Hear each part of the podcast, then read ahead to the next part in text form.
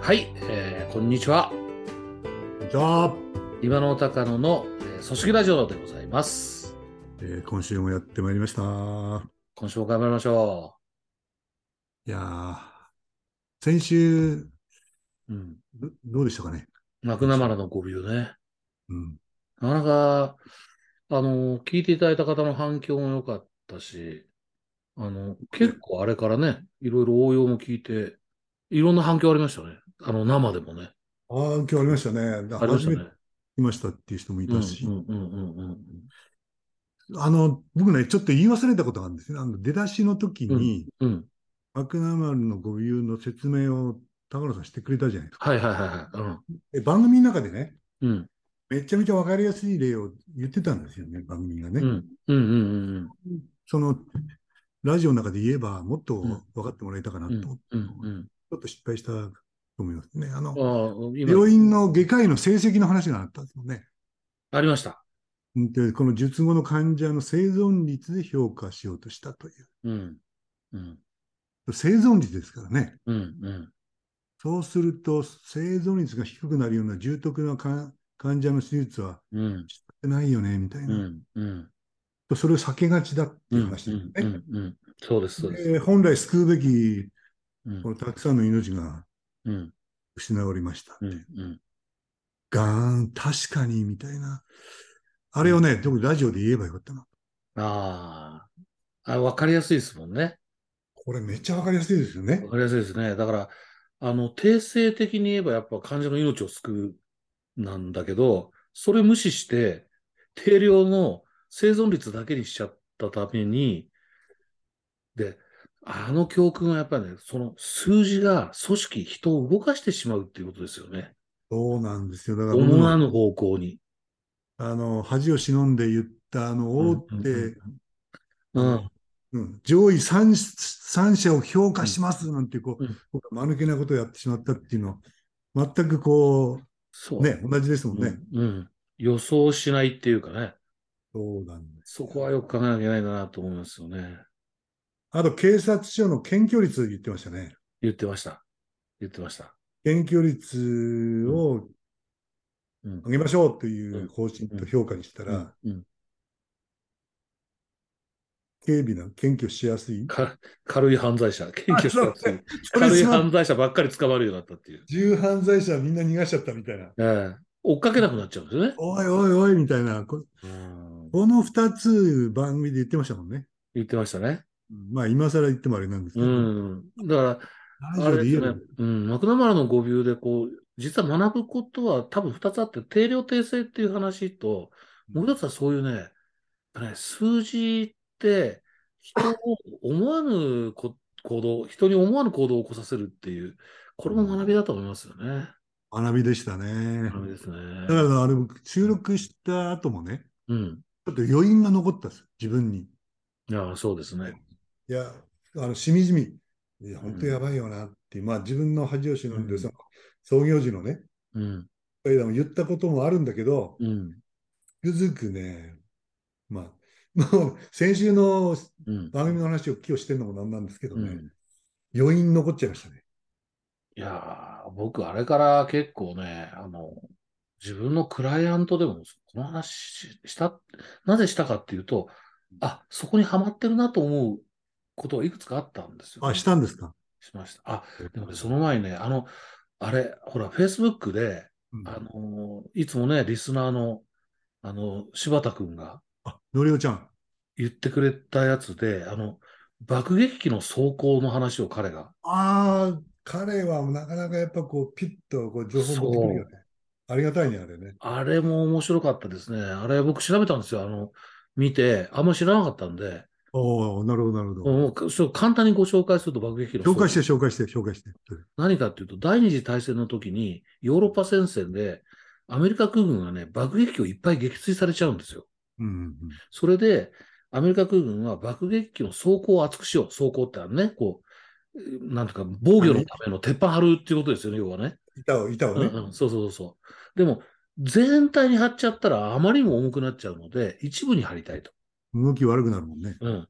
そこで彼らはデータを取ろうということにな燃る、費も悪くなると。ええうんでとにかく戦に行って帰ってきた爆撃全部調べて、そしたらこう弾痕が残ってるじゃないですか、弾当たったとか。どこ撃たれたかわかるんだもんね。それ全部ね、図式化してデータ化してるんですよ。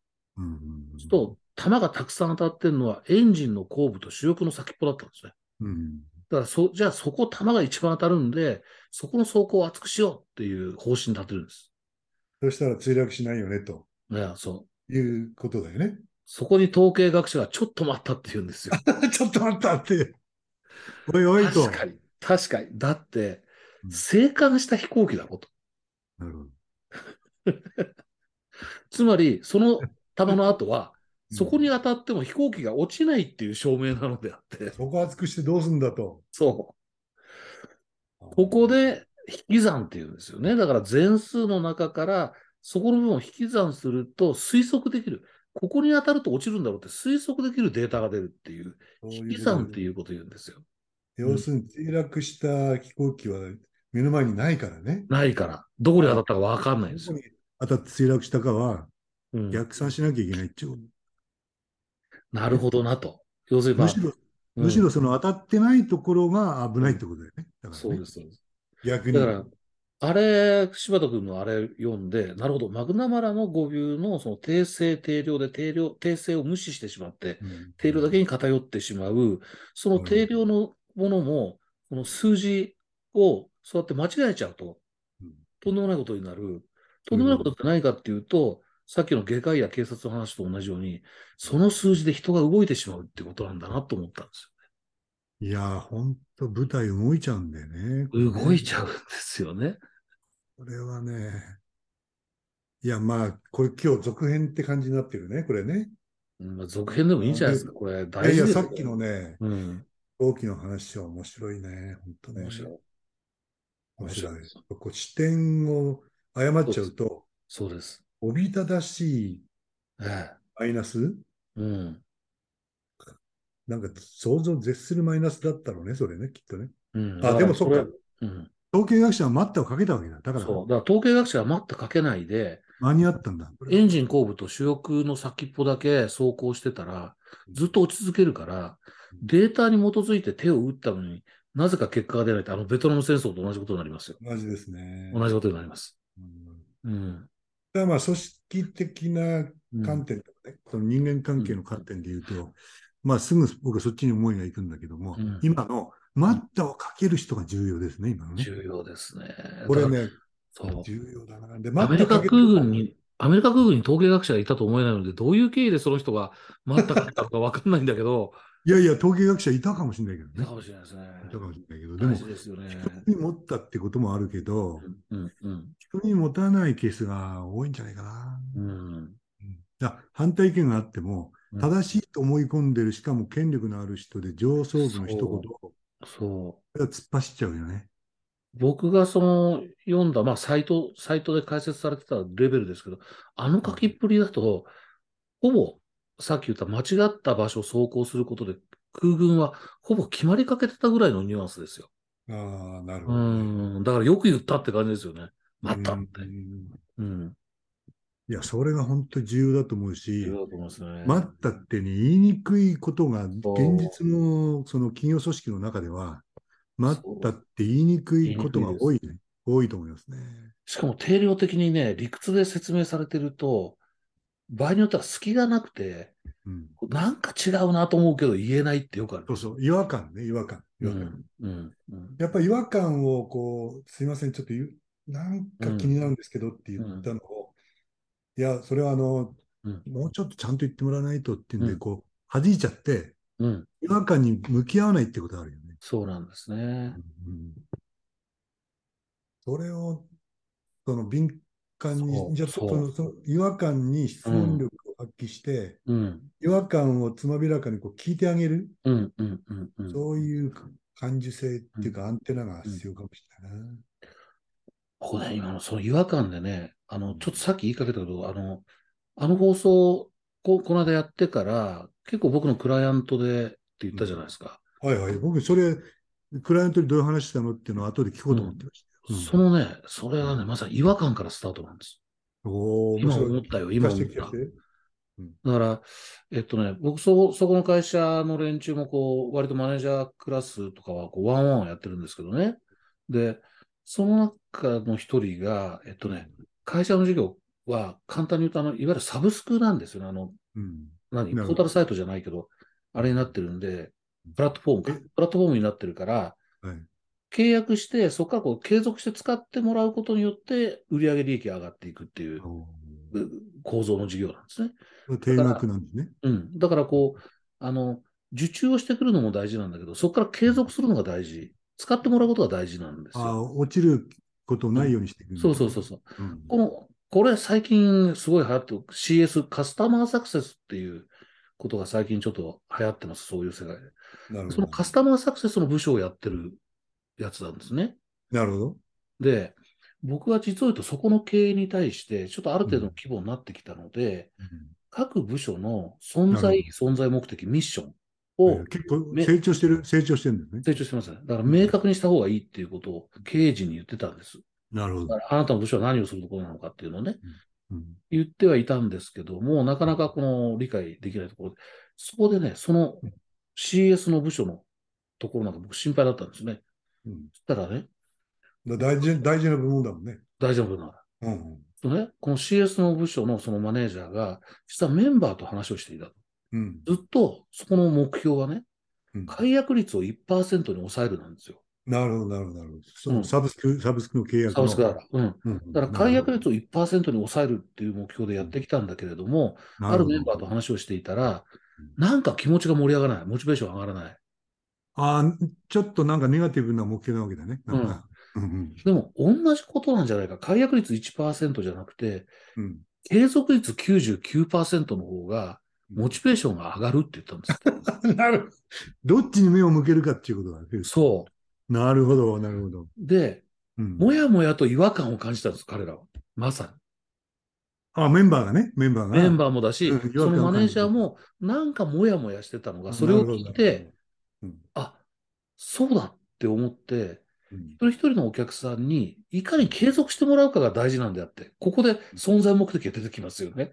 なるほど、なるほど、なるほど。いかに継続してもらうかが大事なんであって、目の前で解約予告した人を説得しに行くことが目的ではないって気がつく。解約の人を説得する部署なんですかっていうことですね。うん、な高るほど。野さん、ちょっと1、2時間ね、なんかやりたいっていうから、すだーっとこう作っていったんですよ。で、マクナマラの誤病の話をまずしまして、その話をしたんだ。した、したんですすよごいね。つまり、これは、。訂正なしに定量だけになってしまうと、こういううことが起きるよと。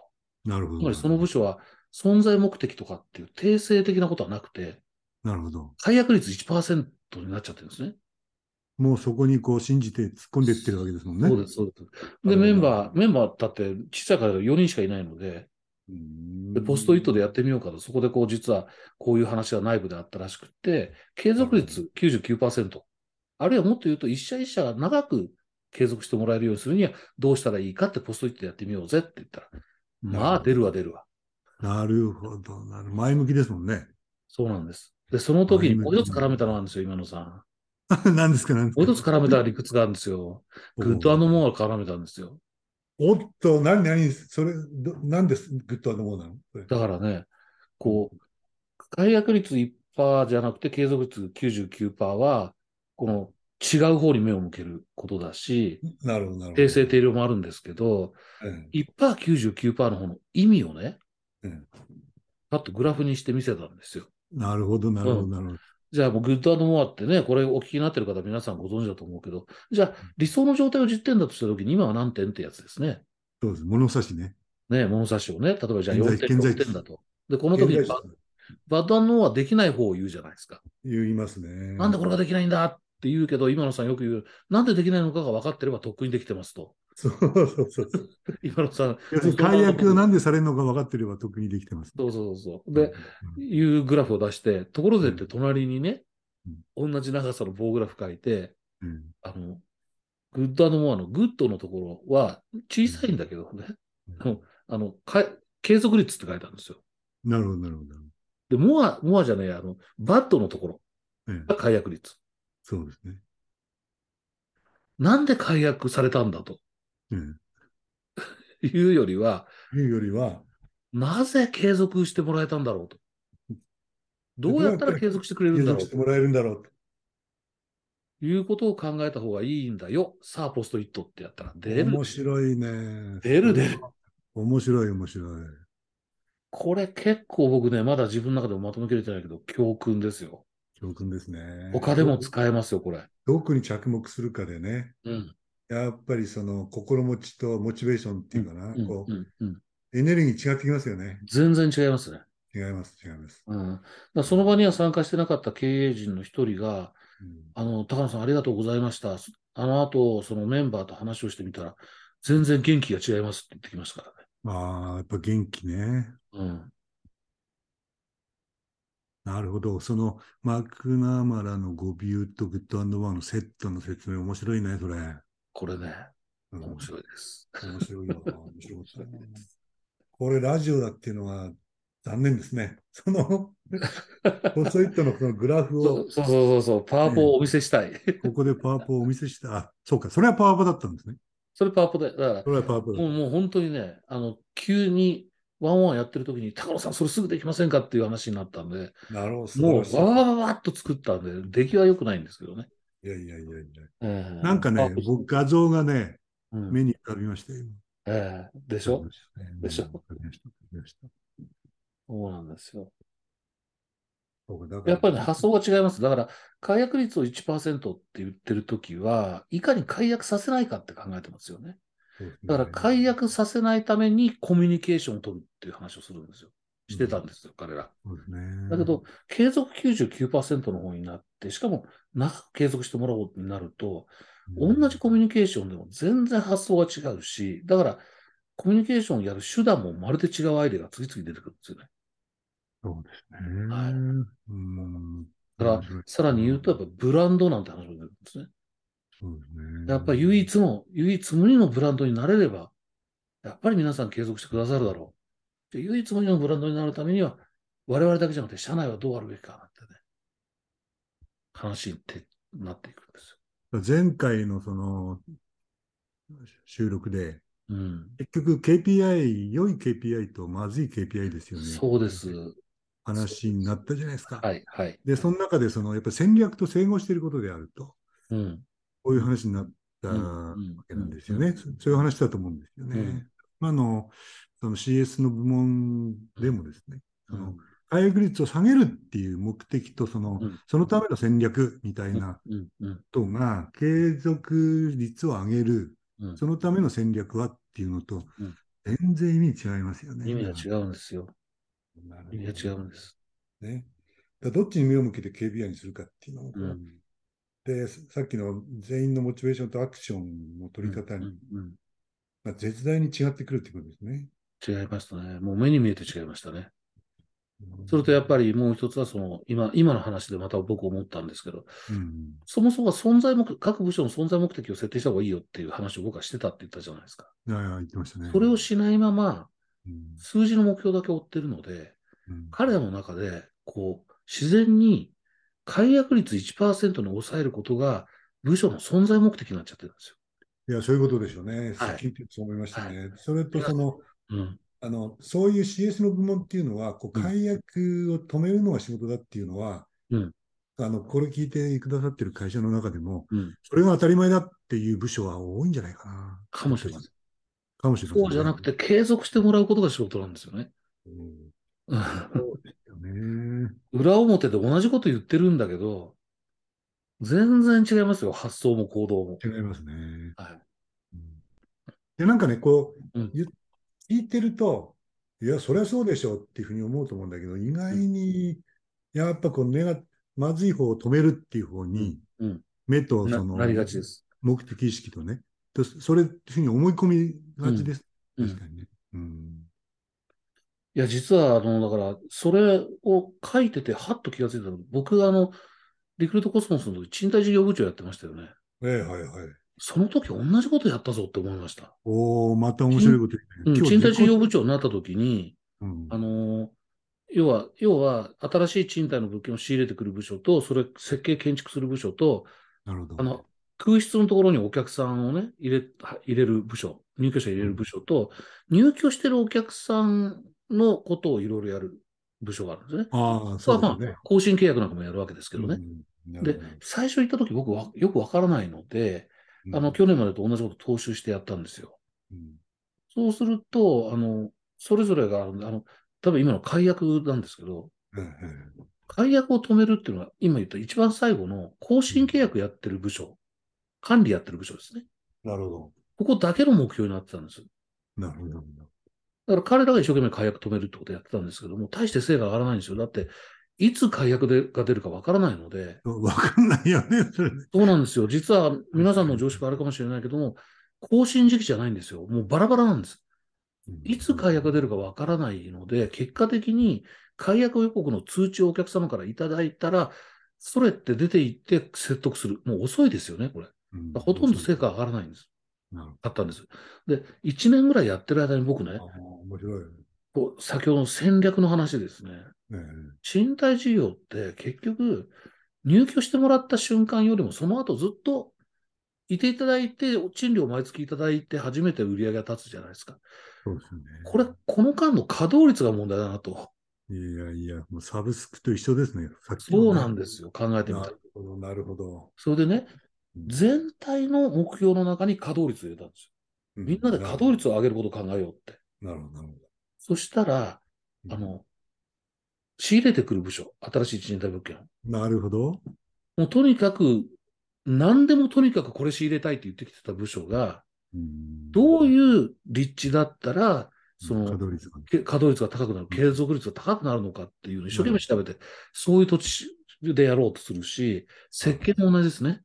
ワンルームで継続してもらえるのってこういうものだとか、ファミリータイプはこういうものだってなるなると、その管理の部署も、うんやっぱり長く住んでもらおうと思ったら、入居者サービスの充実、うん金かけずに入居入居者サービスを充実させるのはどうしたらいいんだろうって、あれと一緒だと思いました。いやー、その、まあ、今の訂正の尺度がモチベーションとかね、うん。うん、皆さんのアクションの、うんなんていうか、実践度になると思うんだけど、うん。それをどっちに目を向けるかで運転の差っていうのはうん共通なわけだ。共通でした。だから僕がこの話をしたときに、今のこのベンチャーの子たちが、ね同じだって言いま したもん。あるあるある、そうなってるって言いましたもん。いやいやいやいや、うん今日このマクガマルの語尾の続編としてはバッチリや、なんか、めっちゃ具体的じゃないですか。めちゃめちゃ具体的。ねち。ょっとね、いつもに比べると超具体的なんで、具体的すぎてあれかもしれないけど、いやいやいやいやいやいや。皆さんの周りにそんなのないですかっていう話ではね。あるんじゃないかな。ええうんやっぱどっちに目を向けるかで全然違ってくるっていう本こ当とにそうでがすね。ええ今日のポイントですよね。そうですね。うん。で、そのどっちに目を向けるかは思い込みでもうなんか決まっちゃってるみたいなことを歌った方がいいのと、うん。やっぱりグッドマーですけど、グッとですね、そうです。いい状態の方を実現するのにどうしたらいいかうん。というのがポイントですね。裏表っていうことで考えるとですいやね。思ってですね。うん悲惨ですね。悲惨。高野さん、面白い話でしたよ。あ、そうですか。うんあの、リスナーの皆さんにとっても面白いことを願っております。確かに僕が面白いのがみんな面白いか分かんないですかね。いや、でもね、これ本当にね、今回、あの、前回の、だマグナムのゴビの番組を見たっていうのもあるけど、前回今野さんとこう対話したじゃない ですか、それについてしねま。したね。うんで、あの、柴田君の爆撃機もあったりとかで、こう、すごく短期間になんか自分の中で整理がついて、なもうあ一そうとかフィールドに出て行ってみたら、これあるぞっていうのすごく思ってます、今。そうだよね。まあ、さっき僕が言ったように、その余韻があったっていうのも同じだと思うんですけどね。うんやっぱインパクトあったんですね、これね。ですね。喋ってる二人にインパクトがあったという。そうですね。 面白かった。っああ、面白かったですよ。面白かったです。てなことでございまして。さっきまとめたということでよろしいでしょうか。いいんじゃないでしょうか。もう今日具体的な話なん で。つまりこういうことですって過剰書きにならないので。じゃあ今週はこの辺りでえーお別今れしたい週と思います。は141回だった。今日、えーっとね、141です。珍しく私、回数を言ってしまいましたね。ええ珍しく私が言わなかったです ね。では、次回142回をお楽しみに、この辺 で、別の話題にさせていただきます。別のね もう来週は続編はやらないです。いやー、やっぱり3回はまずいかもしれない3。回はまずい。 いや、今日超具体的で本当面白かったと思います。それでは皆様、これで失礼いたします。また来週。も失よろしくお願いします。礼します。 「